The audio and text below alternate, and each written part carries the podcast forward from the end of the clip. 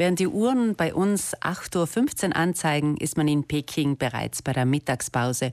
Oder man arbeitet durch, denn die Chinesen sind ja bekannt als äußerst fleißig und ehrgeizig. In den vergangenen Jahrzehnten konnte man beobachten, wie die Volksrepublik China immer mehr zu einer globalen Macht heranwächst. Zuerst nur in wirtschaftlicher Hinsicht, jetzt unter Staatschef Xi Jinping spielt das politische und militärische eine immer wichtigere Rolle. China arbeitet am Megaprojekt Seidenstraße, hat Anteile an internationalen Häfen, außerdem großen Einfluss in Afrika und Südamerika. Solche Entwicklungen machen Angst, aber gleichzeitig ist Europa vom chinesischen Markt abhängig. Wohin will nun China und wie dick dieses Land?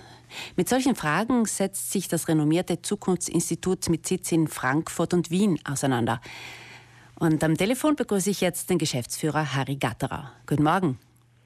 Schönen guten Morgen. Sie beobachten die politische und wirtschaftliche Lage weltweit und beraten Unternehmen und Regionen dabei, weltweite Trends zu nutzen und umzusetzen. Und da ist China derzeit besonders interessant. Es bestimmt weltweit immer mehr den Takt.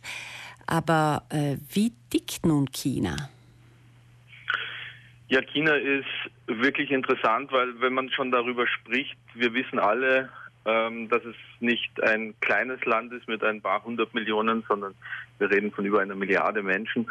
Und wenn man sagt, wie tickt China in Bezug sozusagen auf die Beziehungen in der Welt und die Art und Weise, wie es in der Welt ist, dann ist es ein bisschen so wie ein pragmatischer Geschäftsmann der alten Schule, der aber für seinen Erfolg auch gerne mal Grenzen ausdehnt. Ich meine, Sie haben die Seidenstraße erwähnt. Asien ist nicht bekannt dafür, dass es ein großes harmonisches Ganzes ist. Im Gegenteil, wir haben in Asien sehr viele unterschiedliche Kulturen, unterschiedliche wirtschaftliche Situationen. Und trotzdem ist es eben China gelungen, äh, über dieses Projekt mit viel Investment, mit viel Geld, äh, die äh, unterschiedlichen Regionen zusammenzubringen und über Asien verteilt zusammenzuarbeiten. Und so tickt China eben. Also sehr pragmatisch, wenn es darum geht, am Ende die eigenen Interessen durchzuführen. Auf Ihrer Internetseite wird China als ambivalent bezeichnet. Machen Sie doch ein Beispiel. Ambivalent ist es deswegen, weil es eben äh, das so sehr egoistisch ist und trotzdem äh, der Welt gegenüber offen. Also das ist eben, äh, das ist für uns Menschen als Charakter, wenn wir, wenn wir so wären, würden wir uns auch als ambivalent einschätzen. Ja, wie kann man denn global denken und so weiter, aber regional protektionistisch sein? Und diese Ambivalenz hat China eben. Also China schottet sich an vielen Stellen auch ab und lässt niemanden hinein und, äh, und schützt seine Daten. Man kommt nicht auf chinesische Daten zum Beispiel ganz einfach. Auf der anderen Seite macht eben diese Öffnungsprojekte wie eben diese Seidenstraße. Und das ist ambivalent. Deswegen ist, es, ist China eben auch als Partner nicht einfach zu handeln, weil man diese Ambivalenz nicht ganz genau einschätzen kann. Europa hält China auf Abstand, denn wir Dennoch ist man wirtschaftlich von China stark abhängig. Wie sollten denn sich die Unternehmen in der Zusammenarbeit mit China am besten verhalten? Was empfehlen Sie da, Herr Gatterer?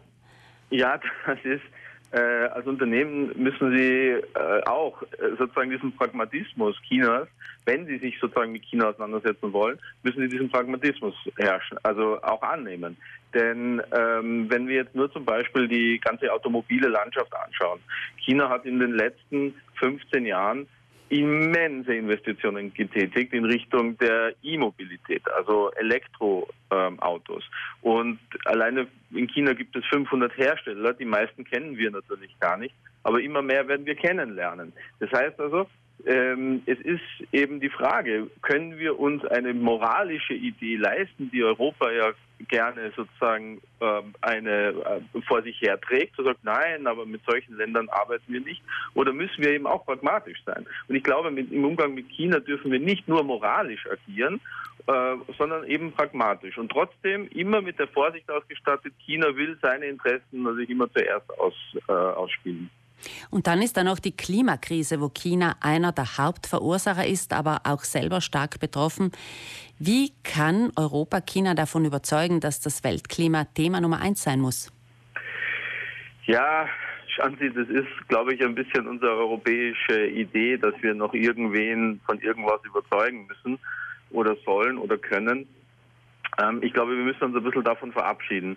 Ähm, die, äh, diese, diese, diese Klimamoral, die steht ja in Europa im Moment auf, auf vielen Agendas. Aber ähm, ist es wirklich die Aufgabe, dass wir China erzählen, wie China ähm, zu operieren hat? Ähm, ich bin mir da nicht so sicher. Also ich glaube, wir müssen da vorbildhaft vorangehen und schauen, dass wir unsere Hausaufgaben machen und dementsprechend beispielhaft auch äh, erläutern, was, äh, wie es geht. Also in Innovation investieren, aber nicht in moralische Appelle investieren und versuchen, dem Nachbarn zu sagen, dass er sein Gartenfeuer äh, beplant. Sondern es geht eben darum, dass wir sagen, wie machen wir das? Wo ist unsere Innovationsstärke? Wo ist unsere Kraft?